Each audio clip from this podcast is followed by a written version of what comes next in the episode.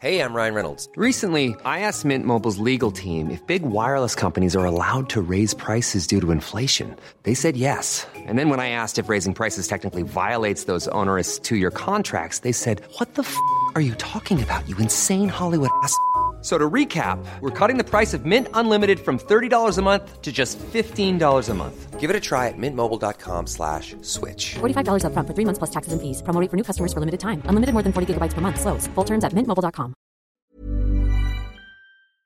I mean, I first saw it because like a crush I had online was like, this is the best zombie movie ever. And I was like, ooh, boy. And it, was, it wasn't the best zombie movie no. ever. But it was notable because my crush said it was really good. And it did like, I saw it before pandemic and then I saw it after pandemic. And I was like, ooh, existential loneliness. Am I right?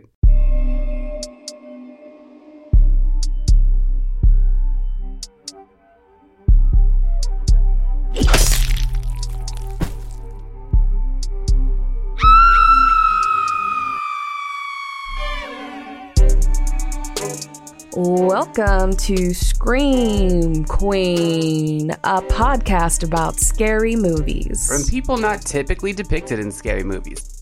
I am melting, basically. Mm-hmm. How are you doing? Uh, you know, ditto. I'm staying hydrated, though. Mm-hmm, I am mm-hmm, not mm-hmm. parched. Mm-hmm. Um, I like your Psycho Goreman t-shirt. Oh, thank you, thank you. I, I, I like it, too. Mm-hmm. uh, we're going to pour one out. Uh, we're going to cry with y'all. And we're going to end this in an international way because this is our international episode. Yeah, we're keeping it international. Mm-hmm. All right, Tommy.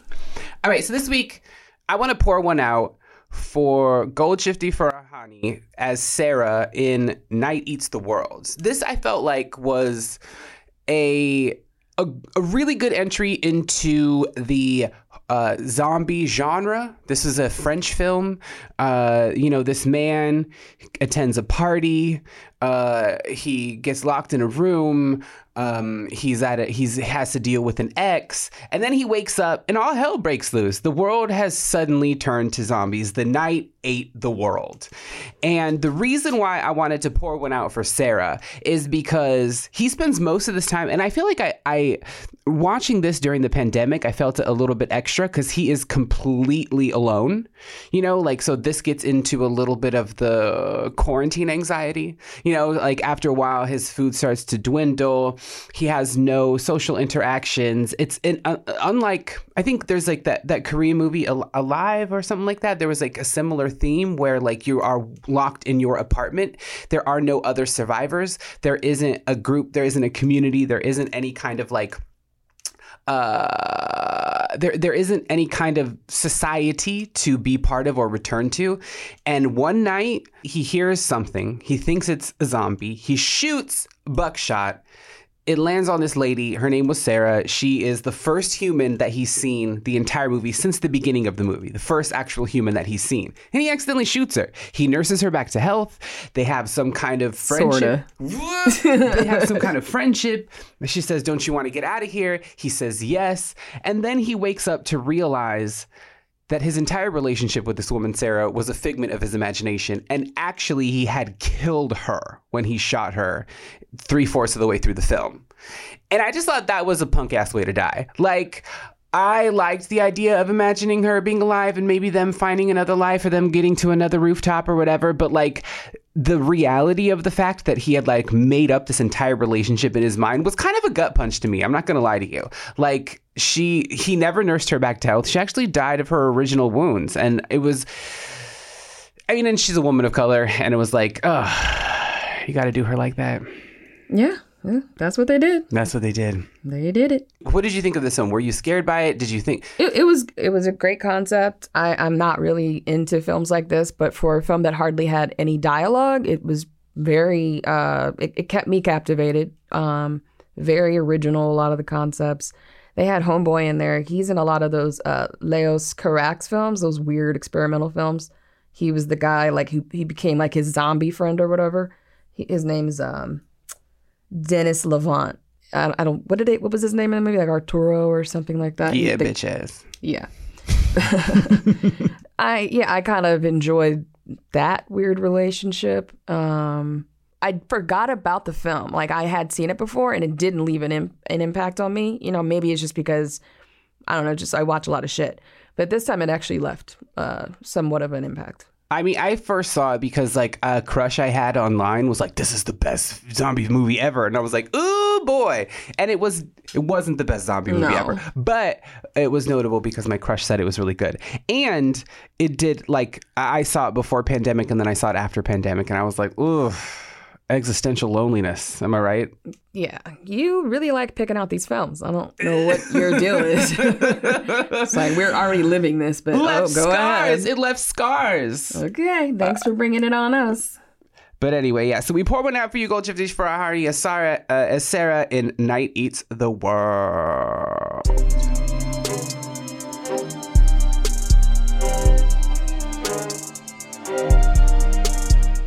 All right. Um, our main discussion, we're talking about La Llorona. Uh, this film was nominated for an Oscar. It, it was, and for, uh, it deserved that, you know, that nod. It was, it was a deep story, actually. It's, it, it's about. It was um, really fucking good. Yeah. It was really beautifully I, shot. Yeah. It, it's haunting. Like, like they had, they found all the elements of like how to portray like this, this ghost element to the story and. Um, they they really get you into the culture, the Mayan culture, and what the what the people went through. Yeah. Um, just through their words, you have to have a lot of patience, but you want to listen. The it's like this ancient language that they're speaking, so it's like you to to even have the opportunity to hear them speak this language. It's it's like precious. I feel like. W- w- Drea and I actually wound up watching this together. It was the fir- one of the first times I'd hung out with somebody uh, in the quarantine. And I feel like we were just kind of like flipping through movies to potentially cover. And we just kind of started it. And then five minutes in, it was like, no, we're watching this whole thing. Because I felt like it it was so, it was like, wait, is this the, your own, like, is this the, the American La Llorona, the Curse of La Llorona? It was like, we kind of like. No, I, I knew the difference. You thought it was the curse. And yeah. I, and I, yeah. And, and a lot of people got those mixed up. And I was like, I don't want to watch that movie again. And then this one started. And it's so, here's the thing. It's like, the it's it's about the, like, indicting a war criminal for the Mayan genocide in Guatemala, right? And I feel like that was a really novel way of intertwining this ghost story and making it, like, one with real world stakes. So it wasn't just like some weird, goofy family. And also with like, I think with the senility of the main character, or like, not, he's not the main character, but the senility of the dictator, like his shaky general, grasp yeah. yeah, uh, on on reality kind of intertwines with this, like, is it a ghost? Is it not a ghost? And in a way that I think was evocative of like... um the, oh God, what's that movie? The ghost and the lady and the thing and the... Oh, that one. Yeah. Oh, The Turning of the Key, right? Which in that story, is the main character crazy or is there a ghost, right? That was like... Well, yeah, he has Alzheimer's. So you don't... Mostly everybody just believes it's just... Yeah, he he's just going cuckoo for Cocoa Puffs. Every time he's like following homegirl around the house and they walk in on him and he's got a full-on Woody. And, oh, God. And they're just like, this motherfucker. First he shoot at me. First first he shoots at me and almost like knocks my fucking head off. Mm-hmm. Now he's trying to attack, what would it seemingly attack the housemaid. I, I didn't see boners. I guess Drea is looking for oh, old man boners. Oh, there was a damn boner. Oh, you know you said. I don't be looking at old man boners. I guess Drea be looking at old man boners. We know you just like boners in general. And, and just go back one episode and count how many times Tommy mentions dicks. I didn't even. It wasn't me. It wasn't me. Oh, that was another Tommy. Uh, the, the another thing that I really liked about this, well, because like you've got this element of it's it's um. mostly told within the confines of this mansion. Like, basically, the general is effectively under house arrest because he's being indicted for these crimes, but also there are humongous throngs of, of protesters outside. You never really escape them in the movie. Like, at a low decibel level, you can kind of always hear them, and that kind of grows, and then, like, they start throwing shit through the window. So there is this other added tension of, like, this outside threat while something inside the home is also threatening, which I thought was, like, a really cool innovation of, like, a ghost story. And, and the introduction of the main character who uh, the new housemaid who arrives. She cuts through that crowd. They couldn't have chosen a better character to play this. Like, this woman, her face is gorgeous and just haunting, and her long, flowing, dark hair. Um, you know, they really want you to understand that there's something going on with this chick. It's blatant. And when, when what you effectively find out towards the end uh, is that this general killed this woman and her children thirty years prior. So they take you back to that scene. Actually, his wife gets inhabited by her, and she ends up taking out her husband uh, when she's inhabited by the spirit. And, you know, it kind of does them all a favor. I mean, really. Honestly. But it was, I mean, I didn't see any of that coming. Like, we knew she was a ghost, like, sure. But I didn't really know what the connection was. And for it to go to that. Yeah. You know, because he doesn't know if he's fucking losing it. And the whole time he's he's like petrified because he knows this face. Mm-hmm. And so when you go back and look at the film again like that, which I did yesterday, I watched it again. It, it it's like a d- different. Uh, it, it's a new way to watch the film because mm-hmm. you can see him going through like, oh my God, what the fuck. And you're right. It is also just so beautiful. Like the cinematography, like mm-hmm. when they're doing the interrogation or like the, the witness st- statements yeah, with the, the Mayan women and, and their, the their wardrobe veils. Oh, it was so good. Oh yeah. Shot beautifully. I mean, it looks like a million dollars. Like it looks expensive as fuck. It looks so well rendered. And I feel like there's a, there are even things that If you if you looked at them in the trailer, they looked supernatural, but it was actually, for example, like when they're blow drying her hair and it looks like it's just floating. And then you realize like somebody was behind her, like blow drying her hair. I thought those moments were really well done and unexpected. I didn't actually, I don't know, Drea, you're really good. I think a lot of times when we watch movies together at figuring out the end by the midpoint. I feel like you're always like, oh, yeah, because they're going to do this. And I'm I'm never like that. And I didn't feel like I could predict anything about this movie. No, no, it's because it's coming from a a, a real place. It, it's not just some made up hocus pocus story. It, I think that's why we couldn't just predict it. Um, also, it was just written well. Mm-hmm. Um, I for them to have me until the very end. I I commend them. I. I would need to look up the writer, actually.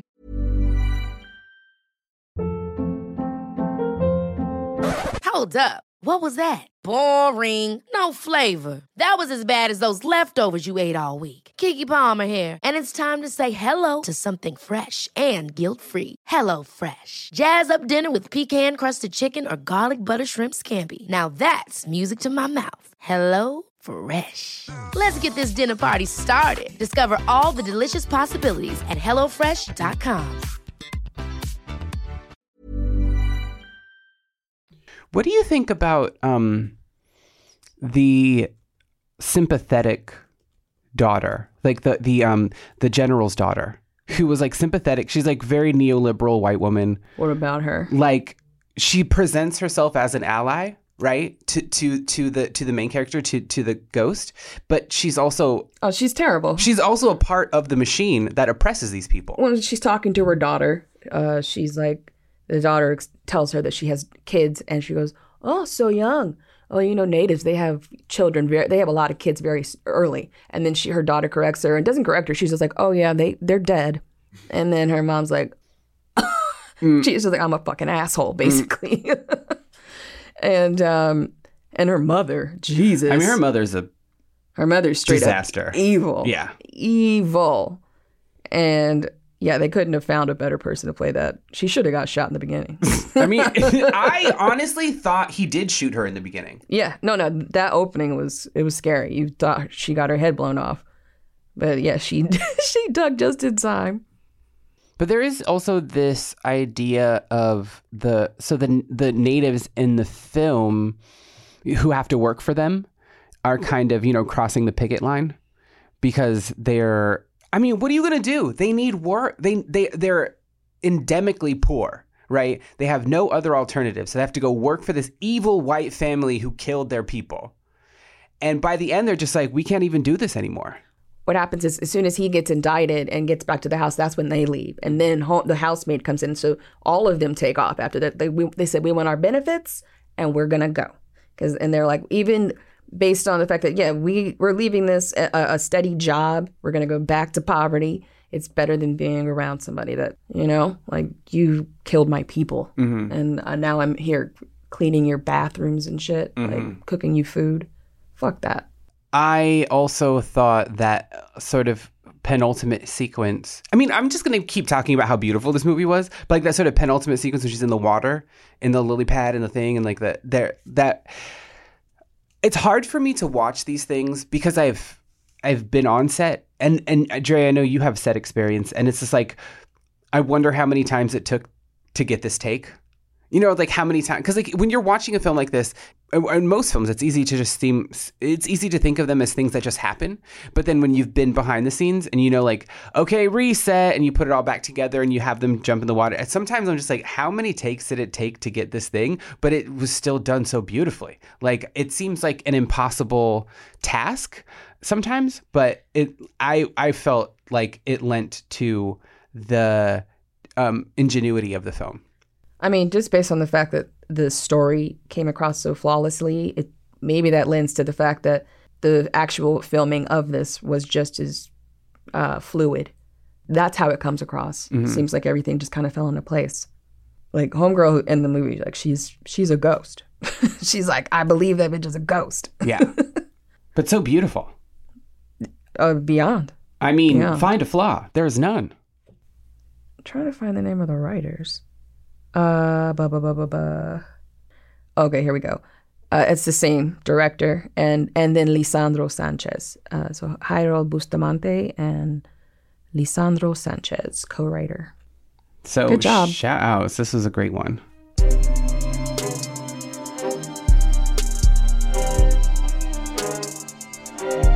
All right. Uh, our Scream Queen of the Week. This is a good one. This one is fucking dope. Comes out of Indonesia. Uh, it's Miss Tara Basro as Maya in Impetigore. Uh, this one is, it, it's completely caught me off guard. Oh my God. Another really, really cool story. From beginning to end, this film is fun. It is bloody. It's well acted. Uh, Homegirl is, she's hot. First yeah. of all, she's so she's a she's just a badass bitch. Um, she's strong, mm-hmm. like she comes across so damn strong. And also check out her Instagram. It, it's really it's cute, and her boyfriend's really fucking cute oh, okay. too. They're okay. like they're mad cute together and very stylish. Um, so yeah, so basically she is she was adopted or or she was raised by her her relatives. And one night, this opens up with her at like a what is it, what is that called like a A toll? A toll booth. Yeah. And uh, also, I love the relationship between her and her homegirl, Denny. It's like very like Puerto Rican, like like the way they're talking to each other. It's like, hey, girl, like. She's the homie. Yeah, she's the homie. She got, and like, she's like, hold up. And she puts her phone on speaker, like, I, I'll get back to you in a second. You know, just very much that energy. Yeah. So I'm like, oh, I know these girls. Like, these, I, I trust these girls. Um, they want to start a clothing line. They want to start a clothing line. They're hustlers. Um, and anyway, the, uh, this guy is creeping her out that at her toll me. booth. That oh, really it's, scared it's, me. It's, it was it's terrifying. Very, it's very scary. So he's creeping her out. And she tells her friend. And her friend's like, well, girl, like, is he leaving? And it looks like he leaves, but he parks. And then comes up to her. And I don't, okay, this is the only, one of the parts where I was just like, what the fuck? He walks up to the window and he's like, are you so-and-so? And she's like, I don't know what you're talking about or whatever. But he recognizes her. And and then he goes back and then he brings out a machete out of his trunk and then starts walking back to her. She locks everything. And then I, I'm trying to understand. That no, reminded no. me of Body Bag, to be honest with you. Remember that homegirl with the, in the toll booth in Body yeah, Bag? Yeah. It had vibes like that. Oh, for sure. And he leaves, comes back with the machete, and that's when she runs out the booth. And it's close. Like, yeah. he almost gets her ass. Yeah. And it is scary. Yeah. Like, that whole opening sequence is terrifying. And that was just, and that was just like regular real-world terror. That's yeah, not yeah. supernatural. That's not like somebody coming no, to get no, you and no. ate a zombie and an ate a vampire. It's just a man with a knife. Yeah, and he, he also takes that machete and he opens up a wound like that was already there, a scar. He just cuts it open. And he doesn't get a chance to get in there. Later on, she goes into that wound and finds a piece of paper. And it says something, and it's written in Javanese, mm-hmm. which is an older language. Um, so she ends up going out to where she was originally from, where she was told that her family was from. And they find um, a graveyard full of children. Like, they're all these babies have died there the same day they were born. And uh, and then she sees that her family was the owner of that graveyard, mm-hmm. and that their names have been covered up. And well, and she brings her homie mm-hmm. to, back home. Denny comes with her, and Denny and the she has the common sense. She's like, you know what? These people are creeping me out. Mm-hmm. I'm thinking we need to get the fuck out of here. And you know what happens to people with common sense in movies like this? They die first. Yep, yeah, right they're the first to go. And, and homegirl made the, made the mistake of saying that she was uh, a Raihu or whatever her name. She basically uh, she stood up for her friend in a way. Like, she thought she was protecting her, but ended up getting herself killed. And like. And, a, and the grandma took her out, like just slit her throat, that hung was, her up and sl- ooh, slit her throat like a chicken. That was brutal. It was fucked up. That and was grandma brutal. was, from get-go, that you could see something was off with grandma. Mm-hmm. And like, because she had that weird twitch in her shoulder. Mm-hmm. And that's the first thing I noticed about her. Mm-hmm. Um, anyway, it, it, there's this curse that's gone over in, into this, this village where all the children are born without skin. And and they can't exists that this way, because if they do, they just live a life of pain. So they end up drowning the babies as soon as they're born, and it's really, it's really it's intense. Really, I mean, it's like as soon as they're born, yeah. like they take them out the mom and then take them out the world. Yeah, and you have to hear like this whining sound of the baby. It's very like it affects you, like you feel it in your in your chest. Yeah, it, it's yeah, like yeah. a lot. Um, but it turns out. I'm trying to... Okay, so the story is... Do you understand? Well, there like, was like a pact... Some kind of pact with the devil. So the grandma was the housekeeper at the house, and she had a baby with the king. Mm-hmm. An illegitimate baby. So later on, he's the the prince, that kid. I mean, the, and the, and the, the grandma, grandma has a weirdly ancestral relationship with her son. Yeah. She So she was jealous and put a curse on him because of the relationship that he had. And she, basically, she's she's the, the bitch behind everything. Mm-hmm. It's because of her. It's not because of this family. And once they were able to f- sort that out, you know, it's the damage is done. You know, she's already destroyed so many lives. And what she tells that man mm-hmm. is that, what's his name? Saptadi, that he is her biological yeah. father. Yeah. And then he kills himself, and then grandma kills herself. Yeah. Uh, how that all added up, I don't recall. Well, there are these things that are made of the dead children's skin. Yes. There's those puppets that mm-hmm. she makes. And then she buries the puppets. And that was part of the curse. But it's like, why did she start the curse again? It's because she was going to lose her son, right? No, no. She was going to lose her lover. Mm-hmm. That's what it was. Mm-hmm, mm-hmm. So she put a curse on them and their firstborn baby. Mm-hmm. And then it never... That's what it was. Okay. Solved it. It was engrossing. It was ambitious. It was completely fresh. I loved it. I loved our Scream Queen. You know what I mean? She did her job. It just sucked that Denny had to get killed. I was super not for that. Yeah, but hey, at least they took her out early. They didn't do some rude ass killer at the end of the, the situation mm-hmm. when you think she's gonna make it. Mm-hmm. Um, but yeah, it was a great reveal. Like when they once you figure out it's grandma who's kind of behind it all. Also, when she, when uh, homegirl finally gets out of there, it's Texas Chainsaw Massacre style. She gets, she jumps on the back of a truck and she's fucking gone. Mm-hmm. And it's, I dig that. That's a really cool like tribute. Yeah, it was. It was definitely. It definitely wore its its references on its sleeve in a way that made me really appreciate. Because it was obviously a film by people who love scary movies. Yeah, yeah, and good job coming out of Indonesia. It's fucking rad. So, Tara Basro, you are our Scream Queen of the Week. Uh, look forward to seeing you with some other shit, girl. Yeah, come on now.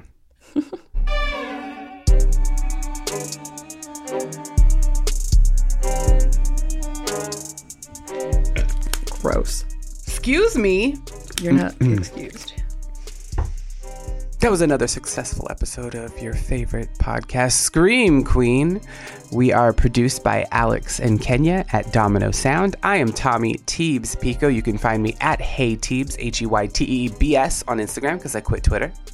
And this is Drea Washington. You can find me on the gram at Hey Girl Hey. That's H E Y G R L H E Y.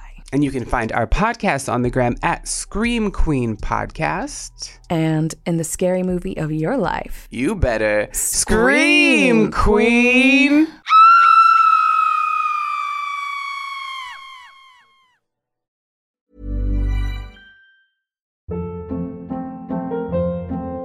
Hold up. What was that? Boring. No flavor. That was as bad as those leftovers you ate all week. Keke Palmer here, and it's time to say hello to something fresh and guilt-free. Hello Fresh. Jazz up dinner with pecan-crusted chicken or garlic butter shrimp scampi. Now that's music to my mouth. Hello Fresh. Let's get this dinner party started. Discover all the delicious possibilities at hello fresh dot com.